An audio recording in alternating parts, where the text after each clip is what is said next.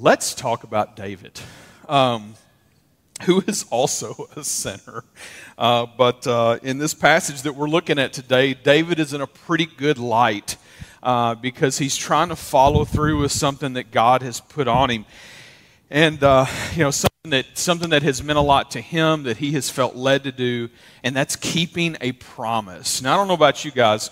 Uh, but keeping a promise is it's an, that's you know that's a pretty important thing to me. I, I, think it's a pretty important thing to most people. Most people at least don't want somebody that's made them a promise to go back on it. Uh, sometimes we might wish we could go back on a promise that we made because we're like, what was I thinking making that promise? Uh, but you know that kind of thing happens. But uh, in this passage that we're studying today, this is a stretch. I mean, it's it's a pretty big stretch of a promise in which which God is has, has you know, laid this on David's heart to follow through with this thing. And, uh, and, and I want to study it today with you, if you don't mind. In 2 Samuel chapter 9, we pick up where uh, David is now king. And part of his kingship, we last week we talked about he brought in the ark, right? He had the ark brought in because he wanted God to be central in the kingdom and in his kingship and all the things. And I mean, I mean, just wow! Like that was just a big wow to me. I, just, I, you know, it's been a long time since I studied through that story, and and just you know, it just it rolled over me. I, I don't know about you, uh, in a good way. And then uh, and then this passage this week, I'll be honest with you, I don't remember it for whatever reason. I, and, I've, and I know I've studied through First and Second Samuel in the past and that kind of thing, but you know, just sometimes you just don't remember. And this is one of those passages I got, and I got to be honest with you. About midway through the week this week, when I first started reading through this passage, I read it and I was like, eh, I don't know. I don't, I, I don't know what I'm teaching about this, you know. And and and I, I mentioned it to a couple of the guys on staff, and they're like, "What?" They're like, "No, it's a slam dunk, man. You're missing it. You're totally missing it." And so then they started telling me a little bit about it, you know, and I was like, okay, yeah, I'm being stupid. I really hadn't thought it through. And this passage is an amazing passage for us. It's pretty short. I want to read through the whole thing and then we're going to talk about it. Let's do that. 2 Samuel chapter 9. And here we have uh, the story and the promise to a guy uh, named Mephibosheth. Take that and name your kid, okay? Here we go. Verse 1.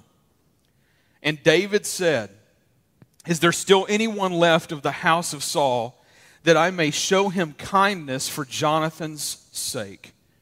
Now there was a servant of the house of Saul whose name was Ziba, and they called him to David.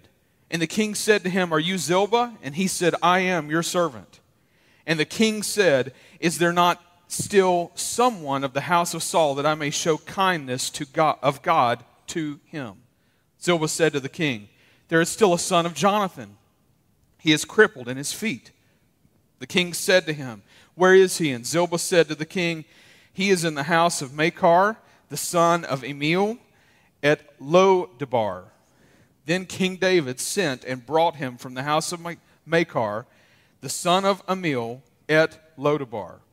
And Mephibosheth, the son of Jonathan, son of Saul, came to David and fell on his face and paid homage.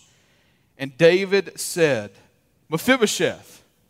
And he answered, Behold, I am your servant. And David said to him, Do not fear, for I will show you kindness for the sake of your father Jonathan, and I will restore to you all the land of Saul your father, and you shall eat at my table always. And he paid homage and said, What is your servant? That you should show regard for a dead dog such as I. Then the king of Ziba, Saul's servant, said to him, All that belonged to Saul and to all his house I have given to your master's grandson. And you and your sons and your servants shall till the land for him, and shall bring in the produce, that your master's grandson may have bread to eat. But Mephibosheth, your master's grandson, shall always eat at my table. Now, Zilpah had 15 sons and 20 servants. That makes me feel a lot better right there, by the way. And Zilpah said to the king, According to all my lord and the king commands his servant, so will your servant do. So Mephibosheth ate at David's table like one of the king's sons. And Mephibosheth had a young son whose name was Mica, and all who lived in Zilba's house, Ziba's house, excuse me, became Mephibosheth's servant, servants. And so Mephibosheth lived in Jerusalem, for he ate always at the king's table. Now he was lame in both his feet.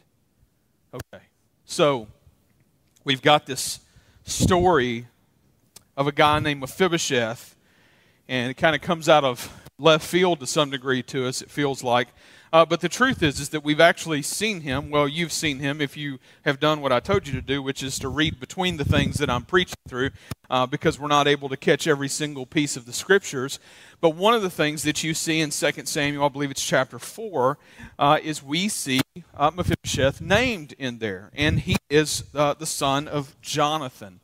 Now, Jonathan, if we go back and remember, you know, before David was the king, okay, there was another king. We haven't talked about him really at all. And I said you could go read about him and all that and find out how all that happened. And then before that was King Saul. Now, we definitely know about King Saul, and we've talked about King Saul a whole bunch. And then uh, King Saul, if you remember, he had a son named Jonathan. And at the very beginning of our uh, series on David, we talked about Jonathan. And one of the things that we talked about is we talked about how Jonathan and David became the closest of friends. You remember this? And I mean, just like just Jonathan grew a love for David. He recognized the anointing that God had on David's life for David to become the king. And Jonathan, who was heir to the throne, took off his robe, took off his armor, and he basically gave David the right to be the king. He basically said, you know, you know, by doing that, he's saying, you no, I, I, I can't even I can't even take this. You have to take this and run with this. This is not for me. Now, bloodline wise, it was for him. And and and this is part of you know what was upsetting to Saul, I'm pretty sure over time through, you know, his kingship and toward the end of his kingship is he realized that his own son who he always thought would be the king was probably not going to be the king. Jonathan, David become tight. They have a covenant friendship built upon great promise. Great promise to always stand behind the other.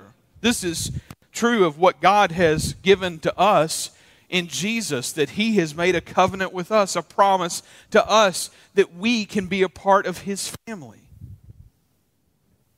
That through the blood that Jesus shed on the cross, we can have forgiveness, life, and also become heirs to his kingdom. We become family. Now, this passage, and what we see in happening in this passage here, is we see David wanting to keep good on a promise that he made to Jonathan. You say, well, where's Jonathan at?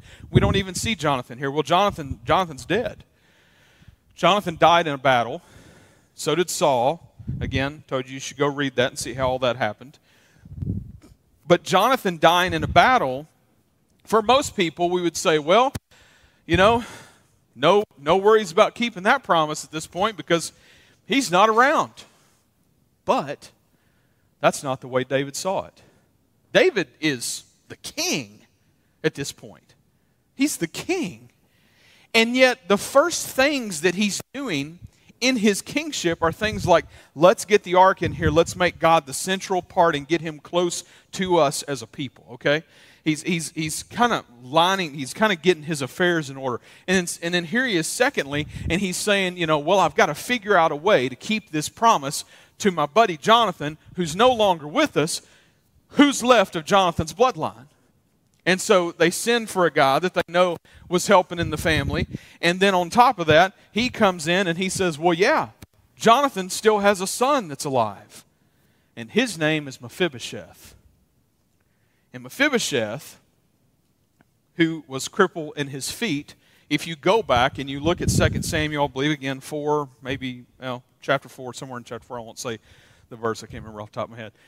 Uh, but if you look that up, you'll see that in the moment in which Jonathan and Saul were both found out to be dead, and uh, the person who was caring for Mephibosheth, who was like five years old at the time, takes off with him a nurse that was you know to accompany him and take care of him uh, when they were gone. uh, she takes off with him to help save him from possibly being killed himself because being the heir to a throne, you know, causes great, you know, great deals of, you know, well, somebody's going to come after this kid because they want to be the king or whatever it may be uh, and try to destroy the kingdom. And so, uh, in the haste of leaving the situation, she drops Mephibosheth as a child, and that's how his feet end up being crippled. Mephibosheth is brought to David. David says three times in this passage what he's wanting to do. If you look at it, let's go to verse 1, 2 Samuel 9, verse 1. And it says, And David said, Is there still anyone left of the house of Saul that I may show him kindness for Jonathan's sake? That I may show him kindness for Jonathan's sake. Then let's skip to verse 3. In verse 3, it says, And the king said, Is there still not someone of the house of Saul that I may show the kindness of God to him? The kindness of God to him. Then, then we actually have where uh, we've gone through uh, Ziba. Ziba's told us where to find uh, Mephibosheth. They send for Mephibosheth. They have him brought in. And then we pick up in verse 7 and David said to him, you know, as he comes and he says, Behold, I'm your servant, he falls on the ground, okay? And, and as David said to him, Do not fear, for I show I will show you kindness for the sake of your father Jonathan. There's a couple things here. Mephibosheth would have been seen at this point to a king and kingdom being the being the bloodline of the former king, which was a different people group even altogether, uh, and, and that brings in a whole lot to the story uh, too. Uh, he would have been seen as a possible, huge, possible enemy. And the reason being is because uh, you know he you know he he could be the kind of guy who could rally the troops, so to speak, of his people to come after David and the kingdom. And, and let's face it, no, no people group wants to lose power. And when they have, they want to get it back. And so David is doing something here that to us really doesn't make a whole lot of sense, except for the fact that we've seen him now say three times in, in, the scriptures here, and that's very purposeful that it's written that way, that we would have a clear understanding that he wants to show the kindness that he promised to Jonathan to his bloodline, to his heir, to his son, Mephibosheth. Mephibosheth is about to get the greatest offer he could possibly get. In fact, he is, you know, obviously away, you know, when they go find him, they bring him in. He comes, he falls at the feet of David. Says, it says, verse 6 And Mephibosheth, the son of Jonathan, son of Saul, came to David and fell on his face, paid homage. And David said, Mephibosheth, and he answered, Behold, I am your servant. And David said to him, Do not fear. You know why David's saying, Do not fear, right? Because he's scared. He's scared. You know, he, I mean, who knows? I mean, first of all, uh, the guy doesn't have use of his feet, and he's still getting on the ground in front of David to, you know, let him know, hey, you, you're the man, and I am not the man, and all this kind of stuff. And David's like, dude, chill out. Don't be afraid. He says, For I will show you kindness for the sake of your father Jonathan, and I will restore to you the land of Saul your father, and you shall eat at my table always. That's an interesting offer. I'm going to give you back your family's land. He's not giving him back the kingdom, he's giving back the family's land that belonged to Mephibosheth's family, that belonged to Saul, that would have belonged to Jonathan had he survived. And this is a huge this is a huge offer because not only is he offering to give the land to him, but but much more he says, "And you shall eat at my table always." Now, if you go back and you remember David himself used to eat at the table with King Saul. And you remember that was kind of an, there's some awkward, there's some awkwardness with that. Because if you don't remember, King Saul at times was trying to kill David. So there were times where we would see King Saul, and I don't know, maybe he was intoxicated or something else. I, I don't, you know, who knows the full thing here. All we do know that he knows that David's going to end up probably being the king, and that's why he's, you know, on the on the prowl with David or whatever. But we would see King Saul like literally throwing hatchets and swords and and uh, you know spikes or you know whatever at uh, at David trying to kill him, and then they'd be eating together. That's a little strange. You know? Like, you know, I'm going to try to kill you one minute, the next minute we're having lobster. I don't know. Seems strange to me. David understood what it might be like for Mephibosheth to be, again, of a different people group to the normal person. You would think, well, that's the enemy, but we're inviting him in to the table to eat with us? This seems a little crazy. But this was heavy on David's heart. That the, that, the, that the covenant that he had made with his friend Jonathan would not be broken, but that he would continue on. Nobody, nobody was waiting for David to do this. Nobody was urging David to do this. No one was leading him to do this. This is all, this is all between God and David. David is following through with something that he feels the Lord leading him to do. I don't know if you've ever been there or not, where, you know, the Lord's like speaking to your heart about, you know, doing something or having a conversation or, you know, something that seems crazy or whatever. And then everybody else around you know that the second you start bringing it up, people are going to be looking at you like, you okay? Everything all right? Pretty sure that's probably what was happening here with David in this moment where I'm sure anybody that was, you know, had the guts to anyway would have been like looking at him, at least probably behind his back, going, uh, I believe the king might have lost his mind. You know, what's he doing? He just invited the, the, the surviving family member of the former king to come and literally eat with us dinner every day? What in the world? And he makes this offer restore you all the land of Saul, your father, grandfather, and shall eat at my table always. And his response, he paid homage and said, What is your servant that you sh- should show regard for a dead, dead dog such as I? A dead dog such as I. This is Mephibosheth feeling the weight of his life to this point.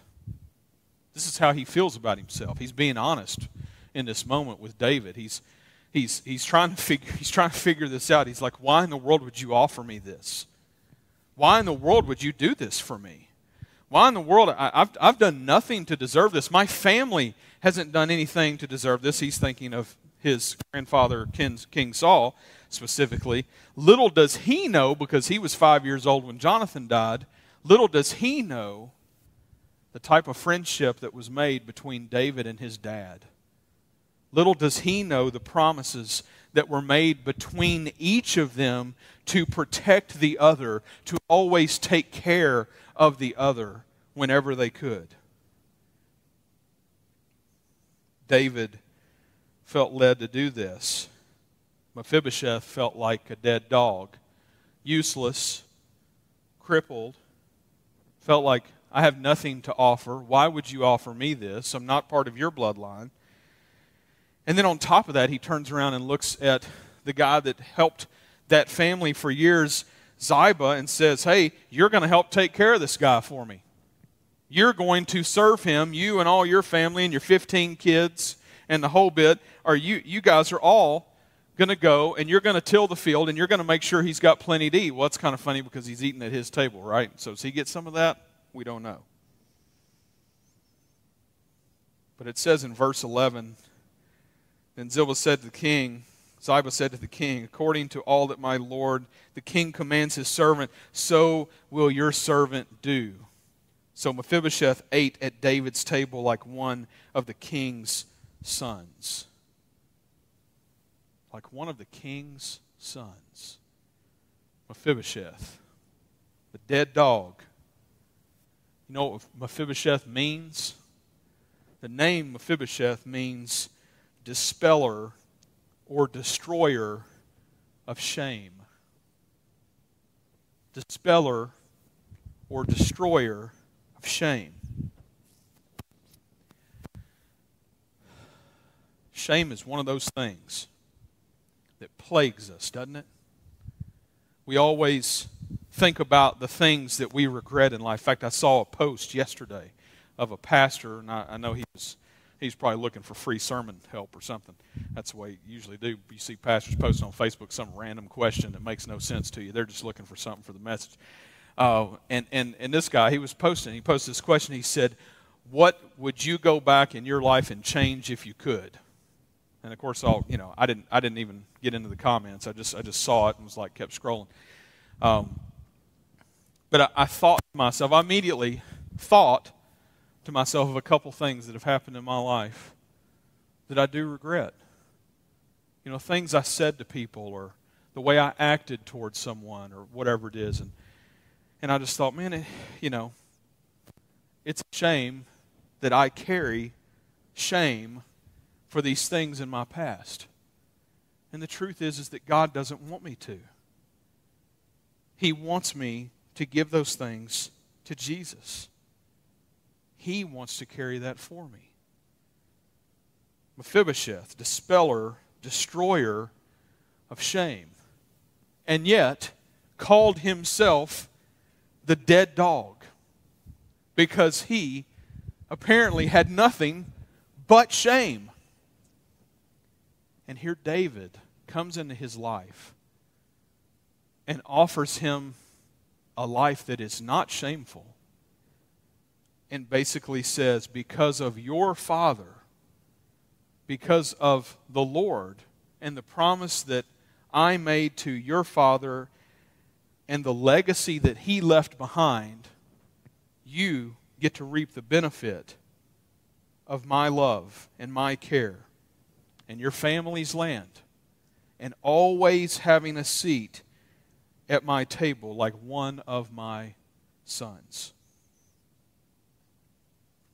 Eating at the master's table.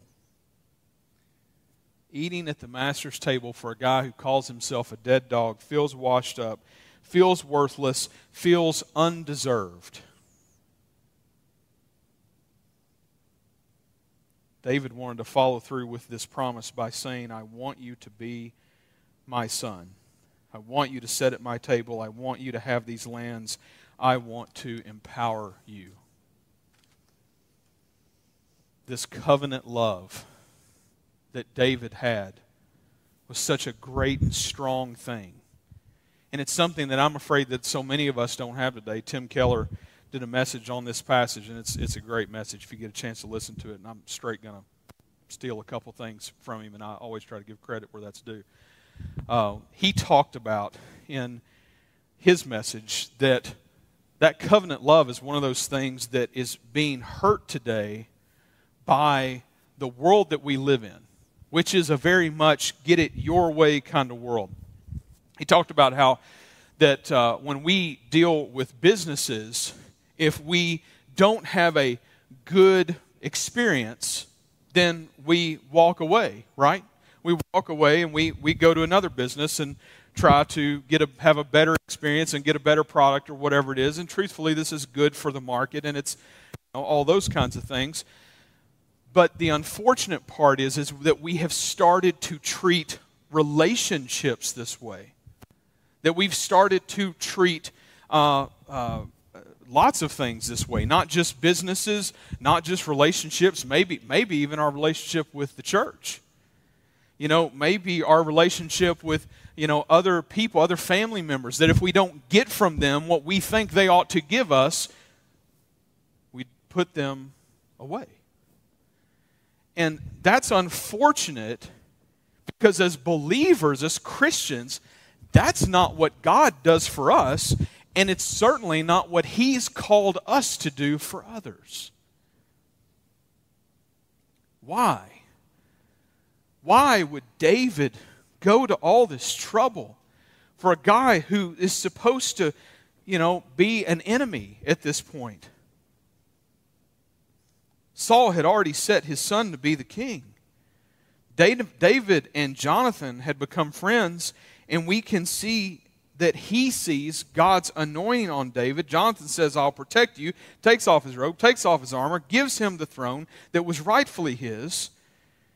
David had a, had a friend that loved him with covenant love. He had a friend who would put himself in harm's way to take David out of harm's way and who lost the throne so David could take it. That's a real friend. David had a friend like that. And so do you. And so do I. David could love Mephibosheth because of what Jonathan had done. And God can love you and receive you and adopt you and empower you for the sake of an even greater friend. David had a friend who lost an earthly throne. We have a friend who lost a heavenly throne to save us. David had a friend who died on Mount Gilboa for him. We have a friend who died on Mount Calvary for us. John 15 15 says this It says, No longer do I call you servants, for the servant does not know what his master is doing, but I have called you friends. For all I have heard from my Father, I have made known to you. Mephibosheth didn't do anything to deserve what David was doing we haven't done anything to deserve what God has done for us. It's because He loves us. It's because He cares for us. It's because He want to, wants to make Himself known in this world that He would send Jesus to die for us. Colossians 1 talks about how we were once enemies, once alienated from God, but we've been made friends of God we've been adopted into the family. Adopted into the family. And this morning, I, I can't help but think what it must have been like to be Mephibosheth that day when David offered him a seat at the table, to be a part of the family, to have the family's land back. All these things that he didn't deserve and I have to believe that it probably felt something like what Christ has done for us in the moment when we realized that God did something for us that we too didn't deserve. That He sent Jesus to die. To die the perfect death on the cross to shed His blood for the forgiveness of our sins. I close with this short passage Ephesians 1 11. It says, In Him, we have obtained an inheritance, having been predestined according to the purpose of Him who works all things according to the counsel of His will, so that we who were the first to hope in Christ might be the praise of His glory. In Him you also, when you heard the word of truth, the gospel of your salvation, and believed in Him, were sealed with the promised Holy Spirit, who is the guarantee of our inheritance until we acquire possession of it to praise of His glory. We too get an inheritance. We too are promised something huge, but it comes through knowing Jesus as your Savior. And if you've never trusted in Him, I can't urge you enough. Before you leave today, talk to somebody. Let us just pray with you no pressure involved. Just let us, if God is speaking to your heart about what it means to trust in Him, to know Him, don't leave. Believe. Today, we're reminded of the promise that David has made to a friend, but the even greater promise that was made to us from our God by sending his son Jesus to die for us. What a great legacy for Jonathan to leave behind. That his love for a friend would lead to a promise kept for the rest of his life and for the rest of his son's life. Truly, truly amazing, and the reminder of what God has done through his son Jesus for us. Let's pray. God, thank you for not just the reminder of what Christ has done for us and what you've done for us in sending him, but that you did it to begin with. That you were faithful to us even when we've been unfaithful to you. That you don't pull back on the promise just because we've done something wrong or we don't live up to your expectations. Lord, we know that we fail you at times, but Lord, you are still faithful to us. You are still good to us. You still care about us. You still save us a seat at the table. God, I pray for anyone right now listening to this, Lord, that hasn't believed in you, God, that they would understand and know that you, you are inviting them to come and sit at the table forever to be a part of something forever, to be a part of this family forever. Lord, thank you for what you've done for us. Thank you for your promises. Thank you for always keeping them. God, I pray that you would be glorified in us. I pray that we too would be a people, Lord, who keep promises, keep your promises, and how we love others, care for others, despite how they may let us down, despite how we may get burned. God, I pray that you would show us what that looks like. God, protect us as we go and lead us as we do what you are calling us to in this life. Thank you, Lord. We ask all this in your Son's name. Amen.